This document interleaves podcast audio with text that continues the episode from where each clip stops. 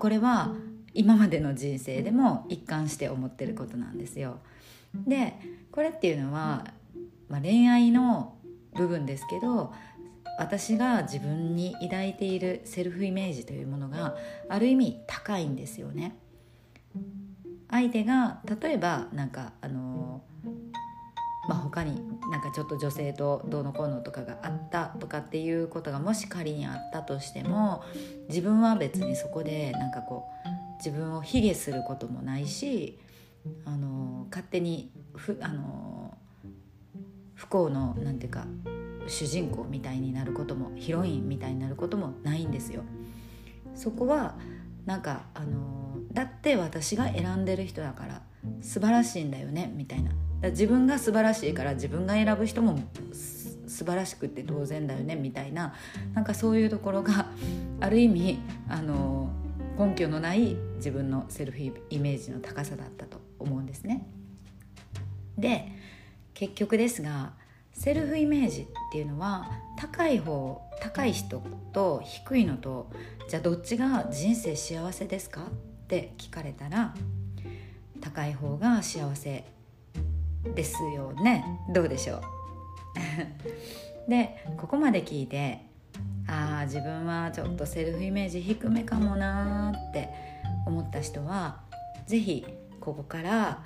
今からセルフイメージを高めていきたいですよね。一緒に高めていきませんか？そうなんですよ。このセルフイメージというものは、自分が思い描く理想のセルフイメージを自分に宿らせること、これこそがコーチングの肝なんですね。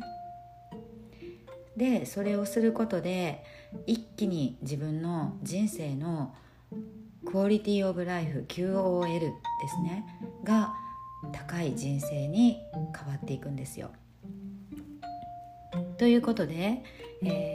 このねセルフイメージの書き換え、今までに染みついてきている自分のこう頑固に信じている私はこれなんだみたいな、それが低いイメージであればあるほどさっさと自分でこうなりたい自分に書き換えたいと思いますよね。でその書き換えの方法というのは、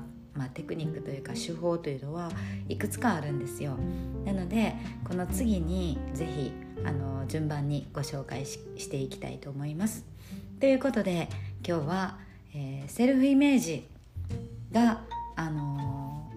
どんなに大切なのかということについて、お話しいたしました。またこのテーマは引き続きお話ししていきますので、また次回も楽しみにしていてください。最後まで聞いていただいてありがとうございます。さとみんでした。